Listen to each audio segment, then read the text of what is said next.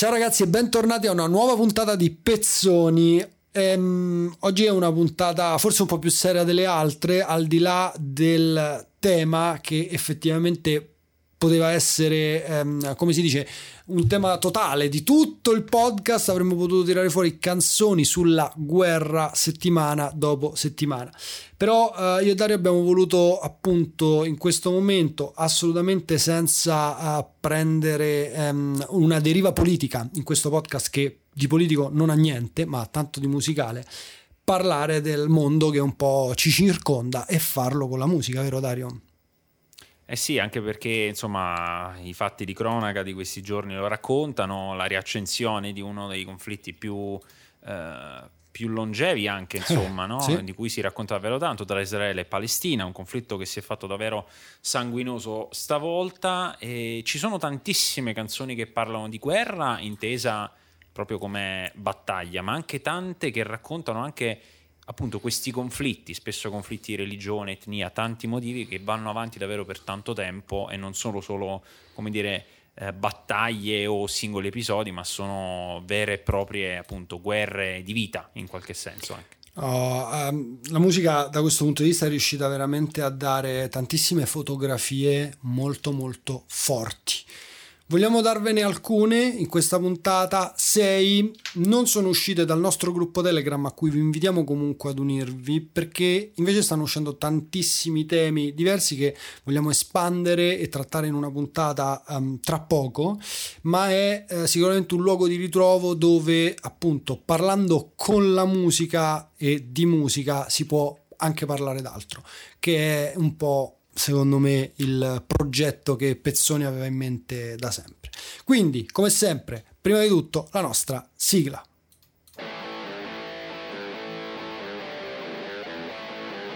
Pezzoni. Allora, Comincio io questa volta, che effettivamente bene, nel, ne, nelle ultime due avevo fatto cominciare Dario, ma insomma, assolutamente ripristiniamo le tradizioni e uh, io un pezzo sulla guerra che ho sempre adorato è di una band che a cui personalmente sono legatissimo, anche se so che è una band non molto che non è stata sempre politically correct, ecco, diciamo così. E um, sto parlando di Guns N' Roses, Guns N' Roses che io, um, sai, nella prima puntata abbiamo parlato di come mi sono avvicinato alla musica e dei Queen, e poi sono passato subito a quando volevo suonare la chitarra, e quindi agli Iron Maiden. In verità, tra i Queen e gli Iron Maiden ci sono due anni di Guns N' Roses a tutto volume, completamente a tutto volume. Io prendo User Illusion, comincio proprio dal 2 per poi scoprire l'1 e trovo. Io quando penso a quei due dischi, penso un po' a Melancholy e a una serie infinita, perché veramente infinita di canzoni perfette. Non so come la pensi tu, ma sono veramente due disconi. Guarda, io su Guns N' Roses devo essere sincero, ne riconosco veramente tutto l'incredibile valore, eccetera, ma non sono, non sono, una delle mie band del cuore, anche se è una di quelle band dalle quali non puoi prescindere. Cioè, non credo che sia un, uh, una creatura musicale eh, che poi, insomma, è diventata anche un po' negli ultimi anni anche una sorta di un meme, mi ricordo quando doveva uscire Chinese Democracy, insomma, no? Però, insomma, i Guns N' Roses dell'epoca d'oro sono in- invincibili, non, non, non, riesco, non si può dire, credo, una cosa negativa o comunque eh, strana su quei Guns N' Roses lì, perché sono davvero, davvero troppo fondamentali. La chitarra di Slash eh, la voce di Axel Rose, quella voce di Axel Rose che non ha avuto più nessuno, io almeno ricordo nella, nella storia del rock recente. Non riesco a pensare a un'altra persona con quella voce lì, quindi insomma, imprescindibili. Abbastanza unica, la loro storia è um, assolutamente particolare e uh, Civil War la traccia che inizia con un fischio e tra l'altro con un'introduzione eh, tratta da un film eh, Nick Manofredda se non sbaglio è quello il film perché c'è un'introduzione come si dice cinematografica al brano e ehm, appunto tra canzoni che comunque sia parlavano veramente uh, d'amore, la classica November Rain, uh, e, mh, anche canzoni un po' più cazzone, molto molto divertenti, si sono concessi la profondità di voler um, mettere insomma in musica quanto... Um, Compli- complicato è una, una, parola veramente stupida, eh, quanto schifosa fosse una guerra civile, quanto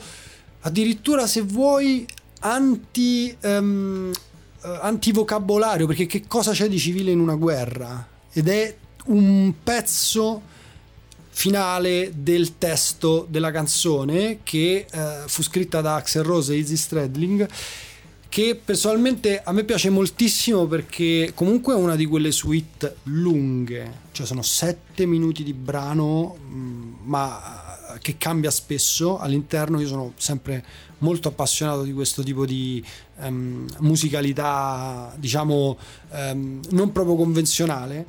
E um, quello che ho sempre trovato di ammirato di questa canzone è la potenza cioè, è una canzone che racconta la guerra, forse non lo fa né con testimonianze né con, um, un, diciamo, uh, né prendendo un caso specifico e così via, però la racconta con molto trasporto e questo trasporto si sente tantissimo.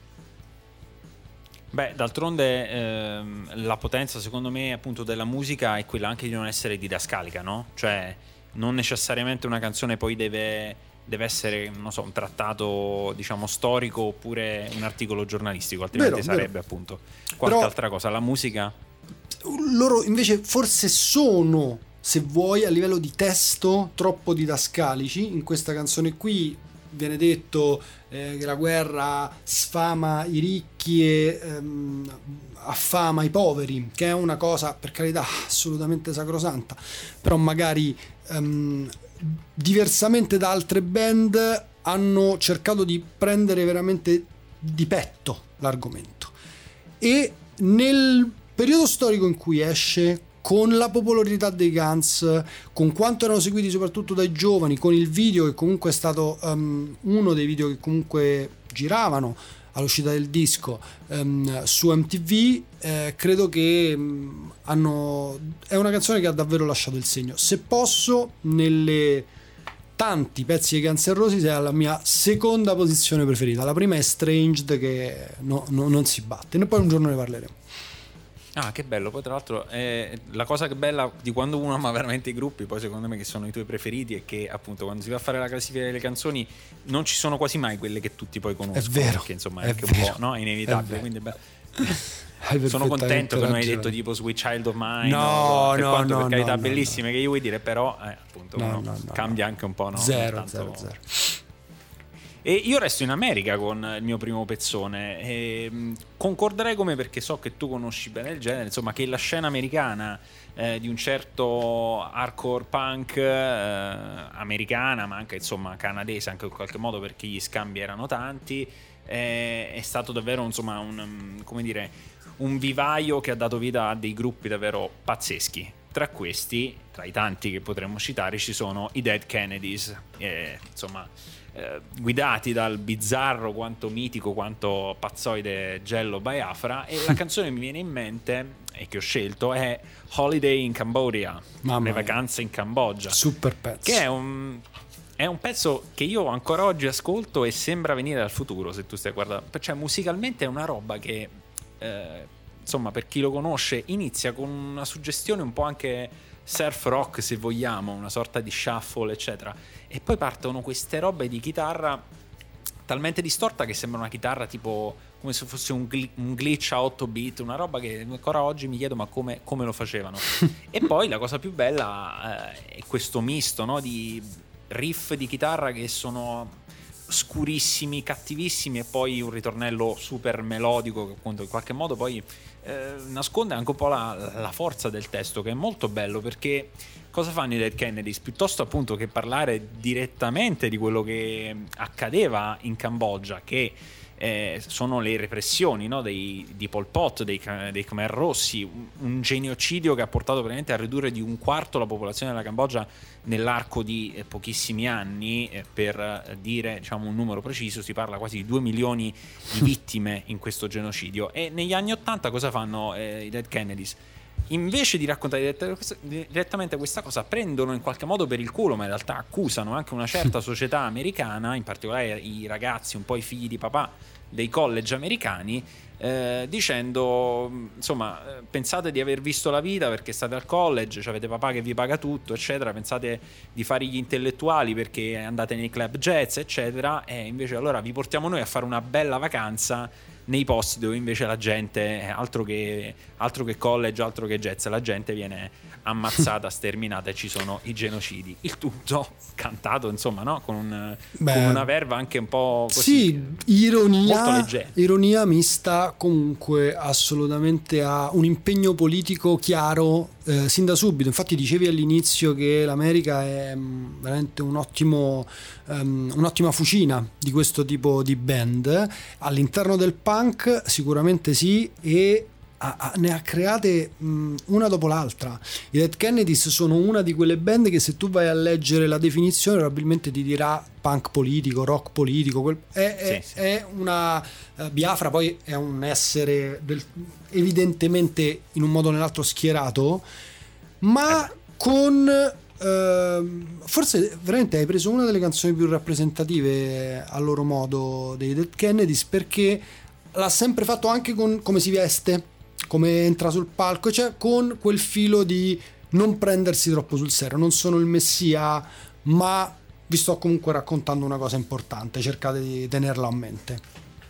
Assolutamente, tra l'altro ecco a testimonianza anche di quanto sia importante per certe canzoni e per certe band l'autenticità del messaggio e anche il contesto. Se andate su YouTube trovate un video dove questa canzone la fanno i Foo Fighters con Serge Tankian alla voce amiamo i Foo Fighters, io amo Serge Tankian, insomma tutto il bene che si può dire, ma chiaramente quella, canto- quella, canzone lì, suonata in uno studio tipo di NTV, una roba, perde completamente di ogni forza, di ogni, meno potere, sporca, di ogni potenza. Meno sporca. Assolutamente non c'entra niente, quindi insomma ecco, certe canzoni vanno anche fatte da chi da chi se ne intende di, di una certa anche cattiveria. È vero.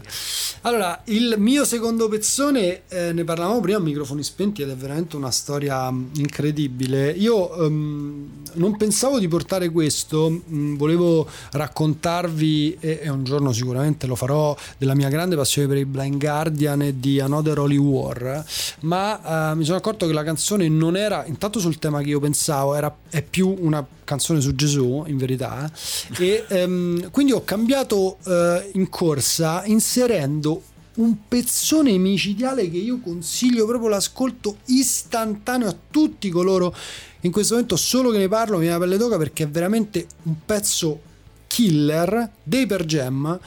I Per Jam a mio modo di vedere, oggi come oggi, lo dico sempre a tutti quelli che, insomma, con cui parlo, è, sono la rock band, la, la, più importante rock band ancora in attività. I Per Jam fanno parte, diciamo, di una, um, come si dice, una generazione ancora di rocker um, aggrappata agli anni 80-90 che però si è riuscita ad evolvere e arrivare fino agli anni 2020 con eh, veramente un, un, modo che nessuno eh, può riuscire ad avere perché i concerti che durano 4 ore, che Eddie Vedder non lo stacchi dal palco, i medley, le cover tutto quello che il rock ha, i per jam lo mettono dentro, lo mettono nelle prestazioni.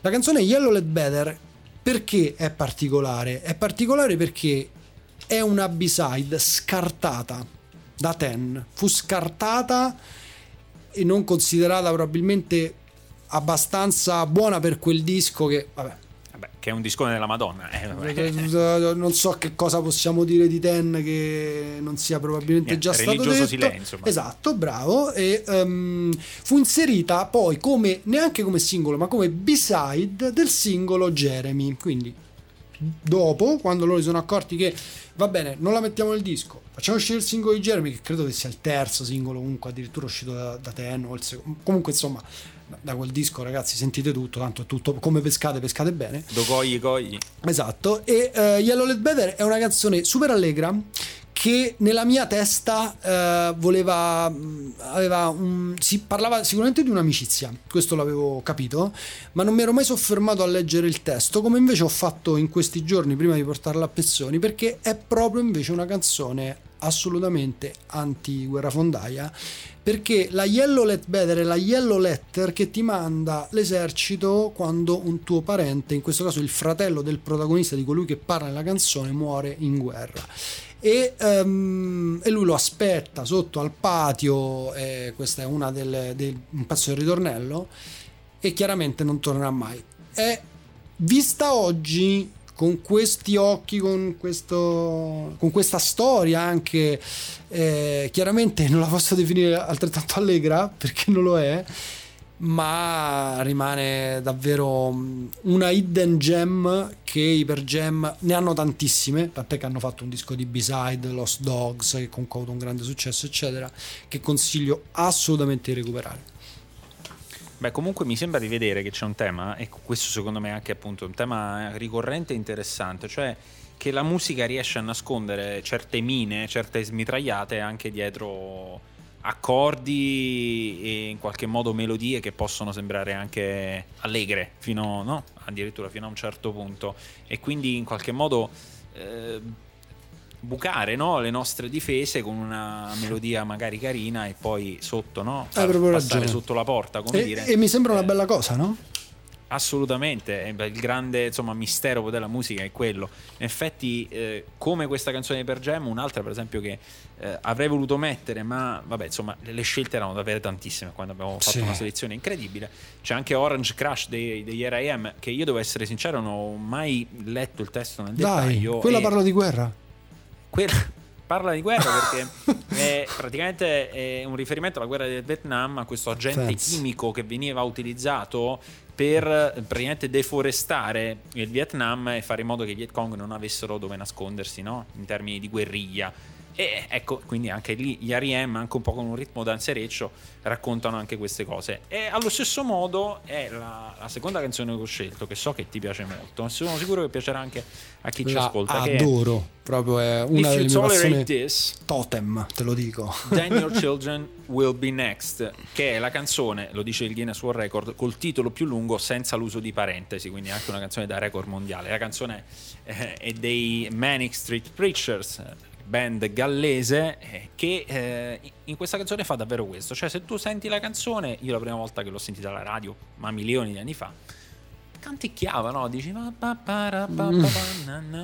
sei anche un po' così spensierato lì che canticchi, eccetera. Poi vai a capire cosa c'è nella canzone, di cosa si parla, e insomma, il tema è, è bello forte perché loro si sono ispirati al tema della guerra civile spagnola eh, il titolo della canzone viene da un manifesto della propaganda franchista contro i ribelli dove c'era un bambino morto con aerei di sfondo e c'era scritto sotto ma eh. dai, cioè, è, è il pezzo che loro lo usano come antifascista in verità era su un manifesto fascista di Franco. Assolutamente, cioè. era, era, un manifesto che diceva ecco qual è, eh, quali sono le pratiche dei ribelli e c'era Ma questa bambina morta, tu. questo bambino morto e Assurdo. se tollerate questo succederà presto anche ai vostri figli, no? un modo per demonizzare ovviamente in quel caso l'altra parte in causa. È una canzone che si rifà anche eh, per alcuni brani del testo, per alcuni pezzi del testo all'omaggio alla Catalogna di George Orwell, insomma c'è una ricerca anche letteraria dietro.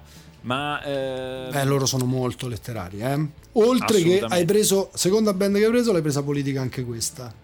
Eh, loro sono strapoliticizzati, bellissimi proprio anche le copertine dei dischi dei Manic Street Preachers. Eh beh, diciamo che poi anche il fatto da, insomma, da dove vengono, no? loro sono sì, gallesi sì, e insomma sì. sappiamo anche che comunque in generale nel Regno Unito eh, insomma, ci sono dissidi forti, ci sono stati dissidi molto forti e tant'è che poi, e questo lo ammetto, insomma l'ho letto su internet, non è che ho fatto chissà quale ricerca filologica, eh, questa canzone richiama anche qualcosa, un po' di una canzone dei Clash che è Spanish Bombs, che è una canzone che eh, parla di eh, attentati ehm, nei Paesi Baschi in questo caso, quindi ah, attentati penso. dell'ETA ma eh, i Clash si erano in qualche modo eh, legati a questo tema anche un po' per quello che succedeva invece in Irlanda con, eh, eh con, con l'ira. l'ira. Quindi insomma eh, diciamo tutto poi gira e volta si tiene, insomma la musica, le infinite connessioni della musica mm. che citiamo spesso alla fine. Comunque sono super contento che hai scelto una canzone di Manic Street Preachers perché sono una, una band che la gente non conosce purtroppo e autrice in verità di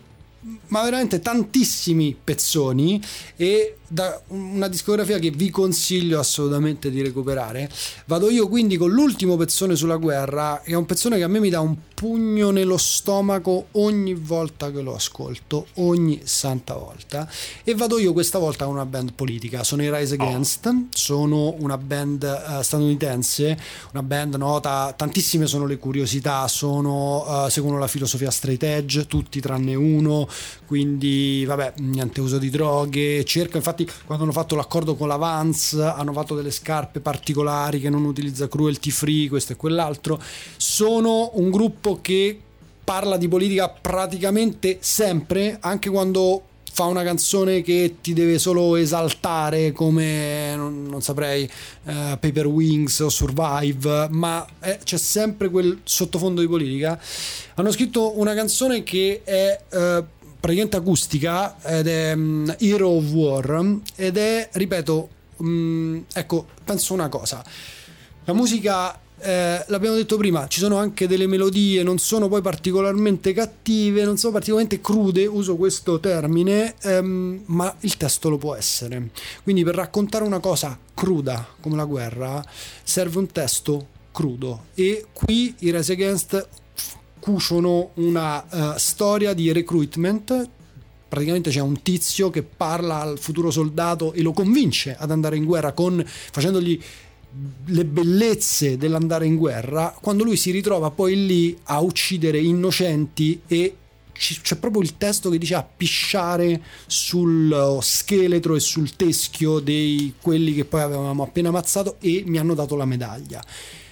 Ripeto, una Bella canzone mazzata. Tutte le volte che l'ascolto mi dà i brividi ed è giusto così, è la potenza della musica e Rise Against sicuramente ne parleremo perché sono una band per me molto importante nonostante io l'abbia scoperta in vecchiaia vecchiaia vabbè insomma diciamo di una, una eh. decina d'anni Adesso. fa una decina d'anni fa ehm, e quindi non è una band della mia diciamo gioventù però veramente una canzone da ascoltare e riascoltare eh, dopo che mi hai fatto questa evocazione così cruda, insomma, la devo sicuramente ascoltare. Tu parlavi di, di, recruitment, a me mentre lo dicevo mi è venuto in mente anche un altro disco che parla molto di quella, che è Drones dei Muse, dove anche lì, insomma, no, c'è questa figura, un po' una sorta di sergente Hartman che interviene in alcuni punti del disco.